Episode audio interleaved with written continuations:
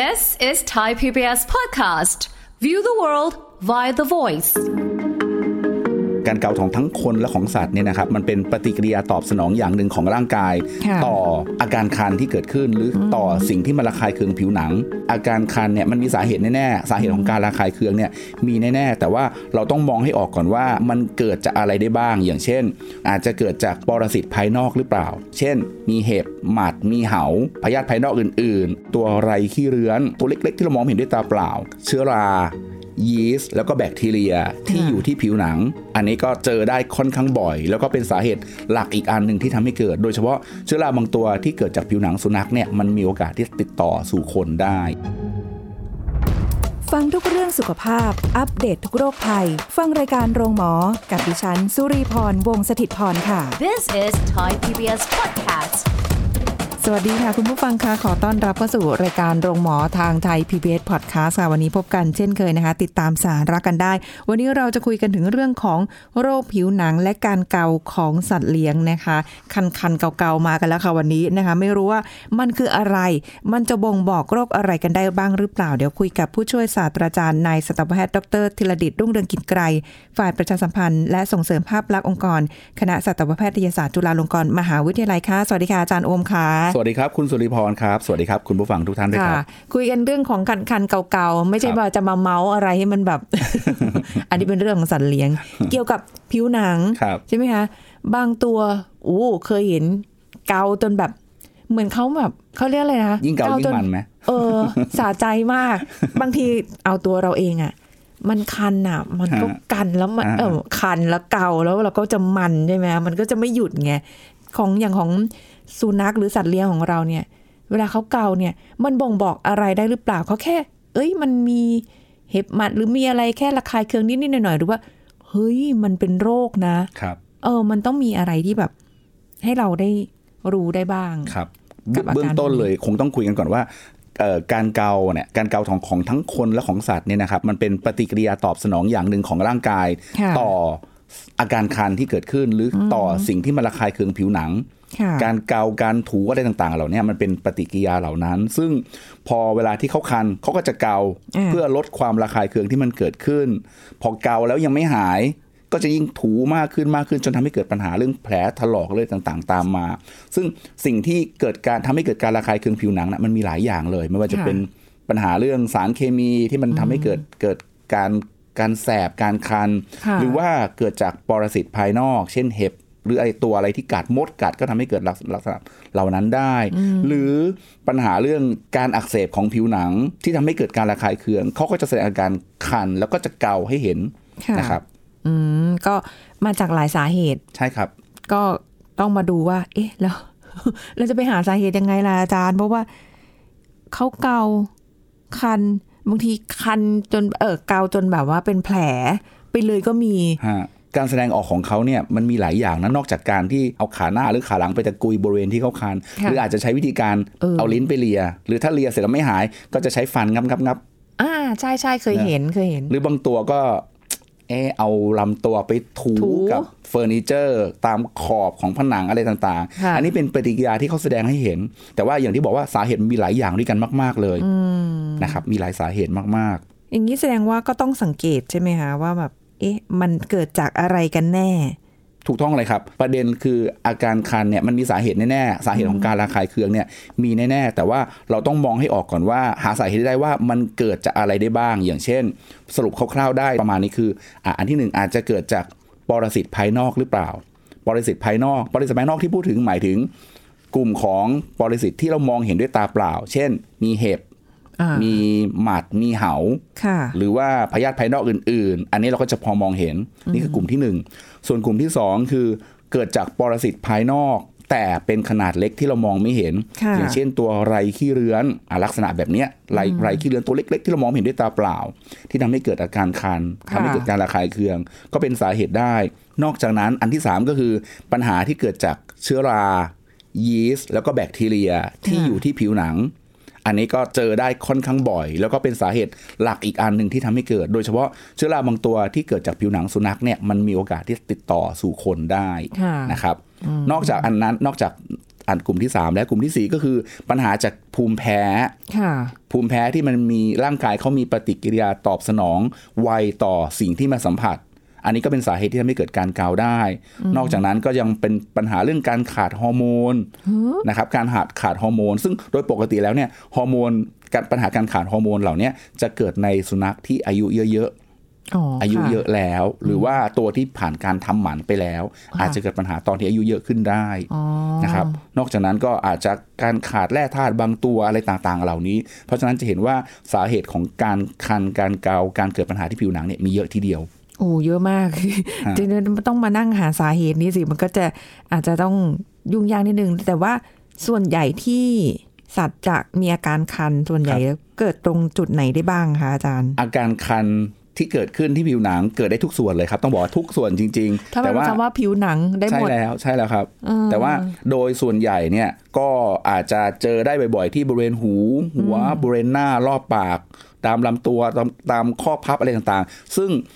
เราสามารถบอกต้องใช้คำว่าตำแหน่งที่เกิดกับอาการคันหรือเขาเกาบริเวณไหนเนี่ยมันพอจะบ่งได้เบื้องต้นว่าน่าจะเกิดจากสาเหตุอะไร อย่างเช่นกรณีของขี้เลือนแห้งมันจะมีขี้เลือนแห้งกับขี้เลือนเปียกขี้เลือนแห้งเนี่ยผิวจะหนาๆด้านๆแล้วก็ไม่ค่อยมีลักษณะของความแฉะๆตรงนี้ก็จะเกิดการอาการคันที่บริเวณขอบของใบหูนะบริเวณใบหูจะเห็นค่อนข้างชัดส่วนถ้าเกิดว่ามีปัญหาเรื่องการคันที่บริเวณเท้าทั้ง4บริเวณอุ้งเท้าของเขาเนี่ยก็มักจะเกิดจากสาเหตุของขี้เลื้อนเปียกหรือปัญหาของยีสต์เชื้อราหรือภูมิแพ้ก็จะเจอบริเวณปัญหาที่เกิดขึ้นบริเวณเท้าทั้ง4ได้บ่อยกว่าอันอื่นหรือบางรายเนี่ยที่คันบริเวณสะโพกด้านหลัง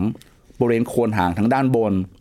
บริเวณตำแหน่งเหล่านั้นก็จะเป็นการลักษณะของการแพ้น้ำลายหมัดตัวหมัดไม่ใช่ตัวเห็บนะครับตัวหมัดที่กระโดดได้มองเห็นได้ค่อนข้างยากเพราะว่ามันจะกระโดดค่อนข้างไวบริเวณตำแหน่งเหล่านั้นก็จะสามารถสื่อได้ว่ามีโอกาสที่จะเกิดจากการแพ้น้ำลายหมัดเกิดจากหมัดได้ค่อนข้างบ่อยเพราะฉะนั้นตำแหน่งเกิดได้ทั่วเลยเพียงแต่ว่าเจอบริเวณไหนมากกว่ากันเท่านั้นเองซึ่งเราก็สามารถสื่อได้ว่ามันน่าจะเกิดจากสาเหตุเหล่านี้ค่ะ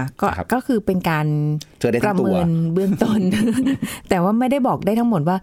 คันที่หูแล้วจะต้องเป็นอย่างนี้อย่างเดียวไม่ใช่มันอาจจะมีหลายๆส่วนหลายๆปัจจัยบางทีเขาคันทั้งตัวเขามีเกาหูเสร็จปุ๊บคันไปเรื่อย ก็อาจจะเกิดขึ้นได้อีกเหมือนกันทีนี้เอาแหละคันแน่ๆแหละเห็นแล้วล่ะเกาไม่หยุดเลยครับเอาไงดีพาไปหาหมอดีกว่าง่ายสุดละ นะคะถ้าเกิดว่า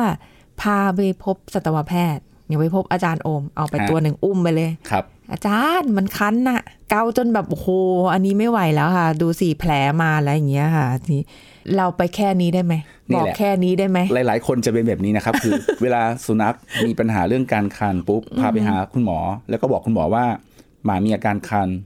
หมามันเกาจบมีข้อมูลอะไรเพิ่มเติมไหมไม่รู้ ก็รู้แค่นี้ เนี่ยอันนี้จะค่อนข้างลำบากมากเพราะจริงๆแล้วการตรวจวินิจฉัยของปัญหาเรื่องโรคผิวหนังในสุนัขเนี่ยนะครับต้องมีองค์ประกอบหลายๆอย่างเลยประวัติจากเจ้าของเป็นสิ่งที่สำคัญ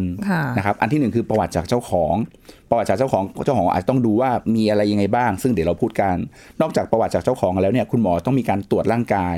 หาบริเวณที่มันเกิดความผิดปกติอย่างที่บอกว่าลักษณะรอยโรคที่เกิดขึ้นเนี่ยเจอบริเวณไหนเป็นส่วนใหญ่เจอที่หูเจอที่รอบปากเจอที่คางที่คอที่อุ้งเท้าที่โคนหางที่บริเวณข้อพับขาหนีบเลือดอะไรต่างๆเหล่านั้นหรือเปล่านะก็จะเอามาประกอบกันอันที่3คือการตรวจทางห้องปฏิบัติการซึ่งการตรวจทางห้องปฏิบัติการก็จะใช้วิธีการขูดเนื้อเยื่อไปตรวจบ้างมีการเจาะเลือดบ้างหรือว่าเอาไปย้อมสีเอาไปทำอะไรต่างๆหลายๆอย่างแต่ทีนี้พูดถึงประเด็นแรกก่อนคือประวัติจากเจ้าของตรงนี้อยากจะบอกว่าเจ้าของสัตว์เนี่ยควรจะต้องเตรียมข้อมูลไปเพื่อบอกให้คุณหมอทราบเมื่อประโยชน์ก็คือว่าจะได้ช่วยในการวินิจฉัยได้ตรงได้ง่ายขึ้นนะครับบางครั้งเนี่ยถ้าหมอไม่ทราบหมอก็จะใช้วิธีการตรวจนู่นตรวจนี่ตรวจนั่นเยอะไปหมดซึ่งการตรวจทุกอย่างก็เป็นสิ่งมีค่าวงเล็บเปิดใช้จ่าย ใช่ไหมครับดังนั้นเนี่ยการให้ข้อมูลที่ค่อนข้างครบถ้วนจะช่วยให้คุณหมอเนี่ยวินิจฉัยได้ง่ายขึ้นแล้วก็ใช้การตรวจห้องปฏิบัติการที่น้อยลงนะครับแล้วถามว่าเราจะต้องเตรียมข้อมูลอะไรไปให้คุณหมอบ้างนะอันแรกเลยคือ นอกจากคำว่าสุนัขมีอาการคันซึ่งตรงนั้นทุกคนบอกแน่ๆนะครับเอาอาจจะต้องพิจารณาว่าสุนัขเนี่ยเริ่มอาการคันตั้งแต่เมื่อไหร่เห็นมาเป็นอาทิตย์แล้วหรือเพิ่งจะเห็นเมื่อวานแต่มันก็ข้อมูลมันก็ดูไม่ค่อยชัวร์เท่าไหร่ซึ่งตรงนี้ถ้าเกิดว่าไม่แน่ใจต้องบอกว่าไม่แน่ใจไม่ใช่ว่าเป็นมา2เดือนแล้วต้องบอกว่าไม่เมื่อวานซืนเพิ่งจะเป็นแต่ว่ารอยโรคเนี่ยโอ้โหผิวหนังด้านนี่ชัดๆเลยอันนั้นก็รู้ว่าไม่ค่อยจริงแหละเพิ่งจะเห็นต้องบอกว่าเพิ่งเห็นเมื่อวานนี้แต่จริงๆเกิดมาเมื่อไหร่ไม่ทราบคุณหมอจะได้แบบว่าฟังแล้วอ้าวจะไม่ได้ยืนยันว่าอ๋อเพิ่งจะเกิดเมื่อวานแต่ว่าเพิ่งสังเกตเห็นเมื่อวานแต่ว่าเกิดมานานเท่าไหร่ก็เดี๋ยวค่อยว่ากันก็ค่อยๆรื้อฟื้นกันต่อทีนี้อาการคันที่พูดถึงเนี่ยมันเกิดต่อเนื่องมานานแค่ไหนนะครับไม่ใช่ว่าเกิดมาเมื่ออาทิตย์แล้วแล้วก็หายไปนะแล้วเพิ่งยอมมาเป็นอีกอันรักษาแบบนี้ก็พอบอกให้คุณหมอทราบคุณหมอก็จะได้พอจะประเมินได้ว่าน่าจะเกิดจากสาเหตุอะไรนะครับคือคันมานานแค่ไหนก็อาจจะบางคนของบางตัวอาจจะคันตลอดต่อเนื่องมาตลอดเลยหรืออาจจะเว้นช่วงไปแล้วก็มาเป็นอีกได้ครับผมแล้วก็สังเกตว่านี่เขาเกาบริเวณส่วนไหนของร่างกายบ่อยอย่างเช่นว่าเขาจะเอาขาหลังมาตะกุยบริเวณตรงคางตรงแก้มตลอดลักษณะแบบนี้ก็อาจจะต้องเตรียมข้อมูลเหล่านี้ไว้ด้วยเพื่อว่าหมอจะได้ตรวจแต่จริงๆแล้วเนี่ยหมอจะตรวจร่างกายด้วยอยู่แล้วเพียงแต่ว่าข้อมูลจากเจ้าของจะช่วยทำให้การวินิจฉัยได้ง่ายขึ้นนะครับนอกจากการเกาของตัวเขาแล้วอาจต้องถามด้วยว่าปัญหาที่เกิดขึ้นตรงเนี้ยตัวพ่อแม่ของสุนัขตัวนั้นหรือว่าพี่น้องของเขาเนี่ยมีอาการด้วยหรือเปล่าจะได้ดูประเมินได้ว่าเอ๊ะมันเกี่ยวกับข้องกับการเลี้ยงดูที่เป็นลักษณะเดียวกันหรือเป็นกรรมพันธุ์หรือเปล่าของครอกของครอกนั้นใช่ไหมคะใช่ครับทีนี้นอกจากตัวพ่อแม่หรือก็พี่น้องในครอกเดียวกันแล้วเนี่ยอาจจะต้องมองต่อด้วยว่าเอ๊ะแล้วสายพี่น้องของเขาเป็นไหมถ้าเป็นสายพี่น้องเขาเป็นด้วยก็น่าจะยืนยันได้ว่าไม่ได้อยู่ด้วยกันแต่สายพี่น้องเขาก็เป็นแล้วก็น่าจะมาจากกรรมพันธุ์อย่างหนึ่งนะครับทีนี้อาจต้องมองว่าเวลาเลี้ยงเขาเนี่ยเลี้ยงเขาอยู่คนเดียวในห้องไม่ใช่คนเดียวตัวเดียวในห้องเลยไม่ได้ไปสัมผัสตัวอื่นหรือออกไปวิ่งเล่นนอกบ้านไปเล่นกับสุนัขชื่อตัวนู้นตัวนี้ของข้างบ้านด้วยแล้วก็เป็นประจำหรือลักษณะแบบนี้ก็จะได้ตามต่อได้ว่าการที่เขาไปเล่นกับสุนัขตัวอื่นเนี่ยและสุนัขตัวอื่นมีปัญหาด้วยไหมมีปัญหาลักษณะคล้ายๆกันด้วยหรือเปล่าก็จะได้รู้ว่าเนี่ยเป็นการติดต่อจากการคอนแทคโดยตรงนะครับมันติดได้อะเนาะใช่สิ่งที่สำคัญที่จะลืมไม่ได้เลยคือต้องดูด้วยว่าตัวเนี้ยที่มีปัญหาตรงเนี้ยเคยรักษามาก่อนไหมรักษาเนี่ยได้เอายาตรงนั้นให้ไปบ้างแล้วทายาตัวนี้ไปบ้างแล้วหรือพาไปพบคุณหมอมาบ้างแล้วคุณหมอจ่ายยาอะไรต่างๆเหล่านี้มาก็จะได้รู้ว่าโอเคนะเขาตอบสนองต่อยาตัวนั้นดีหรือไม่ดีจะได้จำเป็นว่าจะต้องมาดูว่าจำเป็นต้องใช้ยาตัวใหม่หรือปรับยาหรืออะไรยังไงต่างๆเหล่านี้เพิ่มขึ้นนะครับผลการรักษาเป็นไงดีขึ้นหรือไม่ดีขึ้นแย่ลงหรือว่าเกามากขึ้นหรือว่าอาการลดลงอะไรต่างๆเหล่านี้จะได้ดูว่าประสิทธิภาพของยาที่เขาใช้ในการรักษารอบก่อนหน้านั้นเป็นยังไงบ้างจะได้เอามาพิจารณากันต่อว่าควรต้องทำยังไงต่อเนื่องอีกละเอียดนะยาวไหมเยอะเลยเนอะใช่ใช่เพราะฉะนั้นอาจต้องทำเป็นเช็คลิสต์ไว้ให้เลยเนอะเป็นว่าเป็นมาเมื่อไหร่ให้เจ้าของจดเอาไว้โน้ตเอาไว้ว่าพอเริ่มมีอาการปุ๊บเตรียมข้อมูลเหล่านี้ไปได้คุยกับคุณหมอแล้วอย่างนี้เราต้องปล่อยให้เขาเกาไปนานแค่ไหนคะเราถึงจะแบบว่าไปหาหมอเถอะคือบางครั้งเนี่ยบางครั้งอาจจะมองว่าเราอาจจะทำเบื้องต้นได้ดีพอเห็นเขาเกาปุ๊บเนี่ยเราอาจจะต้องไปดูที่บริเวณผิวหนังแล้วว่ามีตัวพยาธิมีตัวปรสิตภายนอกอย่างเช่นมีเห็บมีหมัดอะไรหรือเปล่าหรือผิวหนังบริเวณนั้นแดงซึ่งบางครั้งเนี่ยการอาบน้ำทำความสะอาดนะครับแล้วทำให้ตัวแห้งอาจจะทำให้เขาดีขึ้นในกรณีที่ไม่ได้เกิดจากสาเหตุที่มันเป็นปัญหาเรื้อรังแล้วอย่างนี้สมมติว่าเราเห็นเขาเกาผิวแห้งๆเอาโลชั่นของเราไปทาให้ได้ไหมหลายคนใช้วิธีนั้นแต่บางครั้งต้องบอกว่าการเอาโลชั่นของคนไปทาเนี่ยโลชั่นบางอย่างคือถ้าเกิดจากผิวแห้งแล้วเอาโลชั่นไปทาเป็นวิธีการแก้ไขที่ตรงจุดแต่ประเด็นคือโลชั่นที่ใช้สำหรับคนความเป็นกรดด่างของผิวหนังของคนกับสุนัขจะมีความแตกต่างกันอันที่อ่อนสำหรับคนแต่สำหรับสุนัขแล้วอาจจะมีสภาวะของความเป็นกรดด่างมากเกินไปเป็นด่างมากเกินไปก็ทำให้เกิดอาการระคายเคืองมากขึ้นด้วยอย่างที่บอกว่าถ้าผิวแห้งแล้วไปอาบน้ำใช้น้ำอุ่นอาบก็ยิ่งทำให้ผิวแห้งมากขึ้นลักษณะแบบนี้ นะครับอาจจะต้องดูด้วยว่าสาเหตุที่แท้จริงมันเกิดจากอะไรเงี้ยคือเบื้องต้นอย่างที่จะทำได้จากเจ้าของจะทำได้เนี่ยอาจต้องดูว่าช่วงหน้าหนาวอากาศแห้งๆและเขาเกาแบบไม่ได้อะไรเยอะแยะมากมายอันนั้นก็พอจะบอกได้ว่าน่าจะเกิดจากปัญหาเรื่องผิวแห้งการใช้แชมพูที่มันมีส่วนผสมของตัวเขาเรียกว่าทำให้ผิวหนังชุ่มชื้นก็สามารถช่วยแก้ปัญหาลดปัญหาเหล่านี้ได้อันนี้ต้องบอกว่ากรณีของการคันผิวหนังที่ไม่ได้เกิดจากโรคเราสามารถแก้ไขจากแชมพูเหล่านี้ได้ถ้างั้นก็ที่เหลือเป็นคุณหมอวินิจฉัยเพราะมันมีโอกาสเกิดจากสาเหตุอื่นเช่นจากแบคทีเรียหรือเปล่าจากเชื้อราจากยีสต์ซึ่งอย่างที่บอกว่าห้องปฏิบัติการจากการใช้ห้องเทคนิคการตรวจวินิจฉัยด้วยห้องปฏิบัติการเนี่ยอาจจะต้องมีการขูดผิวหนังมาตรวจเพื่อดูว่ามีตัวอะไรขี้เลื้อนหรือพยาธิใต้ผิวหนังหรือเปล่าเอามาย้อมสีดูว่าผิวหนังเนี่ยมีปัญหาเรื่องเชื้อราหรือเปล่าหรือมีปัญหาเรื่องยีสต์แล้วก็ส่องกล้องจุลทรรศน์ตรวจหรือบางครั้งอาจต้องมีการเจาะเลือดเพื่อตรวจฮอร์โมนเพื่อเช็คฮอร์โมนเป็นการคอนเฟิร์มว่ามีปัญหาหรือเปล่าอะไรต่างๆเราเนี่ยจะช่วยได้ทำให้การวินิจฉัยได้ตรงจุดแล้วก็รักษาไปตรงจุดมากขึ้นครับก็คือเอาแหละคือถ้ามันผิดปกติอันนี้จะพาไปหาหมออย่างเดียวให้คุณหมอตรวจแล้วก็รักษาเบื้องต้นเราอาจจะดูได้อย่างที่บอกว่ามีเห็บมีหมัดหรือเปล่าถ้าเราพบพยาธิภายนอกเช่นเห็บหรือหมัดแล้วก็พอจะบอกได้โอเคอาจจะไม่ต้องพาสุนัขไปก็ได้ปรึกษาคุณหมออาจจะให้ยาแชมพูหรือว่ายาบางอย่างมาเพื่อกำจัดปรสิตภายนอกก็จะช่วยรักษาได้โดยที่ไม่ต้องใช้ระยะเวลานานนะครับก็แต่ว่าคือท้ายสุดแล้วก็คือเหมือนกับว่าเราต้องรู้ก่อนว่าเขาคันเพราะว่าสาเหตุอะไรใช่ครับแต่ว่าอย่างที่บอกว่าสิ่งที่ถ้าเกิดมันมีการคันมานานแล้วแล้วก็เขาเกาต่อเนื่องเรื้อรังมามันไม่หายสักทีหนึ่งนะพยายามที่จะใช้วิธีต่างๆในเบื้องต้นแล้วเนี่ยก็ยังไม่ดีขึ้นอาจจะเกิดจากเชื้อแบคทีเรียอะไรที่อาจารย์บอกใช่ครับมีหลายอย่างอะไรพวกนี้หลายอย่างมากบางครั้งก็อาจจะเกิดจากการแพ้อาหารด้วยอาหารบางตัวเช่นโปรตีนของสัตว์บางชนิดก็ทำให้เกิดปัญหาเรื่องการแพ้ซึ่งการรักษาก็จะต้องใช้ระยะเวลาแล้วก็ต้องใช้กรรมวิธีที่แตกต่างกันโอ้โหแล้วอย่างนี้นานไหมคะกว่าจะหายบางตัว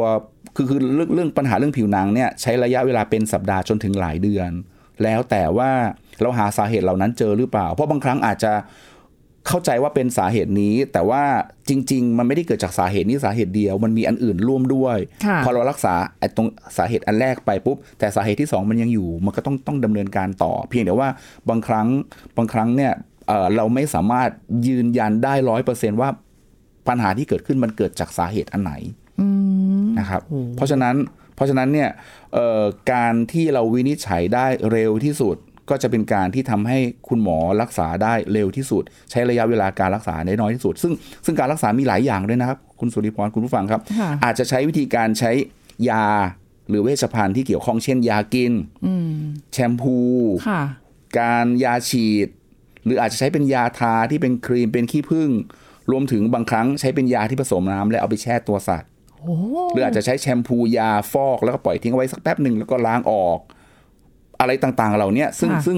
แชมพูยาที่พูดถึงก็จะมีหลายแบบรักษาแบคทีเรียรักษาเชื้อรารักษายีสต์กำจัดเห็บหมัดอะไรต่างๆซึ่งต้องทำให้มันตรงจุดว่าเกิดจากอะไรเพราะว่าการใช้ยาอย่างนึงไปใช้กับอีกสาเหตุนึงอาจทำให้ความระคายเคืองเรื่องต่างๆมันเป็นมากขึ้นด้วยแล้วต้องย้ำอีกอย่างนึงเลยนะครับว่าอาการของสุนัขตัวนี้ที่มีอาการแบบนี้แล้วใช้ยาตัวนี้หายเราอย่าเพิ่งไปเอายาตัวนั้นใช้กับสัตว์อีกตัวที่มีลักษณะคล้ายๆกันและเราเข้าใจว่าเป็นโรคเดียวกันเพราะมันอาจจะเกิดจากคนละสาเหตุกันก็ได้อ๋อใช้ด้วยกันไม่ได้ก็แล้วแต่ว่าสาเหตุของโรคใช่ครับมาจากอะไรบางครั้งอาการคล้ายกันแต่มันเกิดจากคนละสาเหตุการใช้ยาตัวเดียวกันก็ไม่ได้ช่วยสำหรับอีกตัวนึงกลับกลายเป็นว่าจะทำให้สุนัขเนี่ยปัญหาเรื่องผิวหนังเนี่ยมันดื้อต่อการใช้ยาบางตัวหรือยาตัวนั้นไปในอนาคตด้วยอ๋อละเอียดมานี่ขนาดแค่ว่าเรื่องเกาเรื่องคันเนี่ยนะนิดๆหน่อยๆเองนะครับดูเหมือนแบบมันไม่น่าไปได้ถึงขนาดแบบโหคือน่ากลัวหรือรุนแรงอะไรได้เลยอ่ะใช่ๆเพราะว่าบางคนอาจจะมองว่าก็แค่คันแต่ว่าการคันนี่แหละสาเหตุมันเกิดจากอะไรแล้วตรงสาเหตุตรงนี้แหละที่ทำให้เกิดปัญหาสมัยก่อนอ่ะพอสุนัขคันเกาถลอกปุ๊บ คนก็จะบูลลี่เลยว่าสุนัขเป็นขี้เลื้อน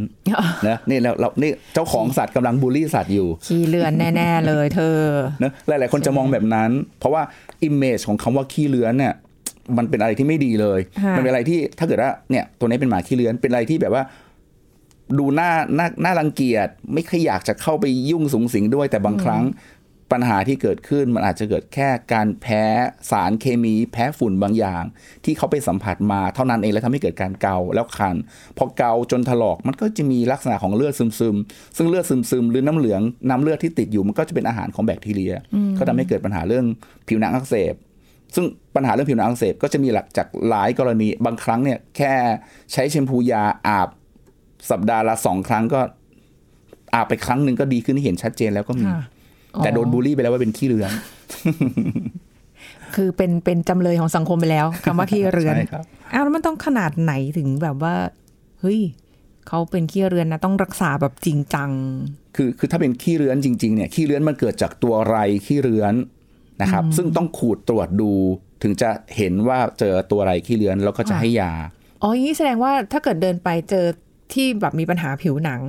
ก็ไม่ได้หมายความว่าเขาจะเป็นขี้เรือนไม่ใช่ขี้เรือนคือโรคผิวหนังที่เกิดจากตัวไรขี้เรือนแต่โรคผิวหนังเกิดจากหลายสาเหตุไรขี้เรือนเป็นสาเหตุหนึ่งของเป็นสับเซตย่อยอันหนึ่งของโรคผิวหนังนะครับเกิดจากเชื้อราก็ได้เกิดจากยีสต์ก็ได้เกิดจากการระคายเคืองจากเห็บหมัดเกิดจากการสารระคายเคืองเจอพวกสิ่งที่ทำระคายเคืองจนแม้เขาเกาก็ทำให้เกิดผิวหนังได้การขาดฮอร์โมนก็ทำให้เกิดปัญหาเรื่องผิวหนังได้อะไรต่างๆเหล่านี้เยอะเลยฮะมีเยอะแต่เราเหมารวมไปแล้ว โดนพิพากษาด้วยตัวเราไปแล้วขี้เรือนแน่ๆเลยอะไรประมาณนี้โอ้แต่ว่าการรักษาเพราะเรารู้สาเหตุการรักษาก็จะเป็นไปตามขั้นตอนและจะเป็นแบบไหนจะทายาเฉยๆหรือจะต้องโหเรียกอะไรนะเป็นการใช้ยาผสมน้ำแล้วแช่ผสมน้ำหรืออะไรก็แล้วแต่เนี่ยมันจะเยอะขึ้นวิธีการมีหลายอย่างแต่ว่าสิ่งที่สำคัญคือคุณหมอก็ต้องคุยกับเจ้าของนะครับว่าสะดวกในลักษณะแบบไหนคือบางครั้งถ้าไม่สะดวกแล้วทฤษฎีเป็นแบบนี้แล้วคุณหมอจะสั่งแบบนี้เลยมันเขาเรียกว่าไม่ practical อ่ะคือคุณหมอก็จะพยายามทำให้เจ้าของสะดวกที่จะดูแลหรือดำเนินการกับตัวสัตว์เลี้ยงมากที่สุดบางครั้งเนี่ยจะอาบน้ำทุกวันทำไม่ได้หรือว่าจะฉับแช่น้ำอย่างแช่น้ำยาไม่ได้ก็ขอเป็นยากินยาฉีดหรือว่ายาแชมพูหรืออะไรบางอย่างแทนอะไรลักษณะแบบนี้อ้าวแล้วอย่างนี้เวลาเขามีปัญหาเรื่องผิวหนังอยู่แล้วก็เอาไปแช่ไปสมมุติอย่างเงี้ยเขาไม่ยิ่งคันล่ะต้องดูด้วยครับว่าบางทีต้องใช้ยาหลายๆอย่างประกอบกันอย่างเช่นถ้ามีปัญหาเรื่องการผิวหนังอักเสบกับการคันด้วยอาจต้องใช้ยากินหรือยาฉีดช่วยเพื่อลดอาการระคายเคืองเหล่านั้นแต่การที่จะให้ยาไปสัมผัสเฉพาะที่กับบริเวณที่เขามีปัญหาเนี่ยอาจจะใช้วิธีการอาบก็ได้หรืออาจจะใช้วิธีการแช่ก็ได้หรืออาจจะใช้วิธีการทาซึ่งบางรายเนี่ยหมาแมวบางตัวก็ไม่ชอบการที่เอาครีมที่มีลักษณะเหนียวๆไปทาพอทาเสร็จก็จะเลียจะเกาตลอดว่าจะถามอยู่เนี่ยเพราะเขาจะไม่ค่อยชอบอะไรที่เป็นเลอะๆอยู่ที่ตัวการอาบน้ำด้วยแชมพูยามันเป็นการที่เอายาตัวที่เราต้องการจะสื่อเนี่ยเอาไปให้มันสัมผัสให้เขาสัมผัสกับตัวผิวหนังแล้วก็บริเวณที่เขามีปัญหาในระยะเวลาสั้นๆเพื่อให้ออกฤทธิ์แล้วหลังจากนั้นเราก็ล้างออกตรงนี้ก็เป็นอีกช่องทางหนึ่งที่คุณหมอมักจะเลือกใช้แต่ประเด็นคือการที่ทำลักษณะแบบนั้นเนี่ยคงต้องใช้ระยะเวลาการทำแบบถี่นี่คือไม่ใช่หมายความว่าทำครั้งเดียวแล้วก็จบเลยแต่ว่าตัวยาที่สัมผัสเนี่ยมันจะอยู่ได้ช่วงระยะเวลาหนึ่งโดยปกติแล้วเนี่ยจะแนะนำว่าประมาณสัปดาห์ละ 2-3 ครั้งซึ่งอาบน้ำด้วยแชมพูยาต่างๆที่พูดถึงเนี่ยครั้งหนึ่งก็ไม่ได้ใช้ระยะเวลานานโดยเฉพาะสุนัขหรือแมวบางตัวที่มีความสุขกับการโดนน้ำเนี่ย อันนั้นง่ายมากแต่บางตัวที่เขาไม่ชอบอาจจะเหนื่อยลำบากก็อาจต้องเลี่ยงไปใช้วิธีอื่นแทนลักษณะแบบนี้เพราะว่าพอดีอาจารย์โอมบอกมาพอดีเหมือนกับว่ารู้เลยว่าจะถาม เขาชอบมันจะต้องมีอะไรที่แบบเขาต้องไปทำให้ยาที่ทาอยู่ที่ผิวของเขาอะมันแบบเขาเป็นคนที่รักสะอาดไงเพราะอะไรที่มาแตะที่ตัวที่ผิวเขาต้องแบบกำจัดออกให้หมดเอาไปตัวไปถูเพราะจะสังเกตเห็นเลยบางรายเนี่ยทายาที่ผิวหนังไปเสร็จแล้วเนี่ยรู้เลยว่าบ้านนี้มีการทายาหมารักษาเรื่องผิวหนังคือเดินเข้าไปเนี่ยผนังบ้านหรือโซฟาเนี่ยต่างมีสีของยาเหล่านั้น บางรายใช้ยาม่วงอ่ะยาสีม่วงเจนเชียนไวโอเลตทาไปซึ่งถามว่าได้ผลไหมถ้าผิวหนังเกิดการอักเสบการติดเชื้อนิดหน่อยอ่ะทายาเหล่านั้นตัวนั้นมันจะมีตัวที่ลดการอักเสบได้นิดๆหน่อยแต่ประเด็นคือถ้ามันไม่ได้เกิดจากสาเหตุของผิวหนังอักเสบที่พูดถึงการเอายาสีม่วงๆหรือเจนเชียนไวโอเลตไปทาปุ๊บเนี่ยมันจะเป็นการหลอกให้หมอเนี่ยไม่รู้หาสาเหตุหาตำแหน่งหารอยโรคไม่เจอเพราะสีจะกลืนมืดไปหมดเลยม่วงไปหมดเลยอันนั้นก็ต้องฝากไว้ด้วยว่าถ้ามีปัญหาเรื่องผิวหนังอ่ะอย่าพยายามเอายาสีเข้มๆทาตัวไปเพราะว่าจะทำให้หมอตรวจยากนะครับทำให้หมอตรวจยากขึ้นอ๋ออันนี้เป็นแนวทางให้รู้ไว้นะ ช่วยอำนวยความสะดวกคุณหมอด้วย ส่วนหนึ่งนะคะวันนี้ก็คุยกันเพลิดเพลินและได้รู้แนวทางกันไปแล้วนะคะขอบคุณอาจารย์โอมค่ะครับยินดีครับขอบคุณครับหมดเวลาแล้วค่ะคุณผู้ฟังค่ะพบกันใหม่ครั้งหน้ากับรายการโรงหมอทางไทย PBS Podcast ค่ะวันนี้ลาไปก่อนนะคะสวัสดีค่ะ This is Thai PBS Podcast ทำไมเราควรกินอาหารเย็นก่อนเวลา 18:00 นแล้วอาหารที่กินเพื่อให้เกิดความอิ่มนานไม่หิวควรเป็นอาหารชนิดใดผู้ช่วยศาสตราจารย์ดรเอกราชบำรุงพืชผู้เชี่ยวชาญด้านโภชนาการมาเล่าให้ฟังครับอะไรบ้างไม่ควรกินก่อนนอนเนาะจริงๆแล้วต้องบอกก่อนว่าหลังพระอาทิตย์ตกดินเราไม่ควรกินอะไรแล้วก็คือหลัง 18:00 นเนี่ยยกเว้นน้ำเปล่าทีนี้มันขึ้นอยู่กับอะไรไหมครับการเตรียมตัว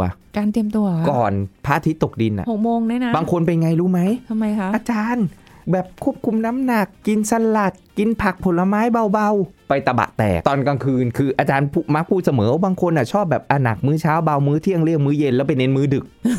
พอมื้อเย็นคุณเลี่ยงไงอาจารย์แนะนำเลยนะให้กินครบ3มื้อมื้อเย็นเนี่ยคุณไม่ใช่แบบเอ้ยกินเบาๆสลัดเบาๆแล้วกลายเป็นหิวตอน 4 ทุ่ม 5 ทุ่มเที่ยงคืนบางคนนอนดึกมันไม่ควรครับมันกลายเป็นตะบะแตกแย่เลยอ่ะแล้ว 5:00 น 6:00 นเต็มที่คุณควรจะกินอาหารที่มีโปรตีนสูงเพราะมันอิ่มได้นานคุณจะกินโยเกิร์ตคุณจะกินอกไก่คุณจะกินไข่ต้มสลัดอกไก่ไข่ต้มทูน่าคุณก็โบกเข้าไปเทเข้าไปนึกออกไหมครับแต่ไม่ใช่ว่าแบบกินเบาๆมันเบาๆก็กลายเป็นกลางคืนก็โครกคลากนอนไม่หลับมันก็เลยกลายเป็นว่าโอ้โหเพราะเรามื้อเย็นเราไม่กินไงเราพยายามงดพยายามเลี่ยงพยายามกินอะไรน้อยแต่จริงแล้วเนี่ยกลายเป็นว่ามันส่งผลต่อคุณภาพการนอนหลับและนอนไม่หลับ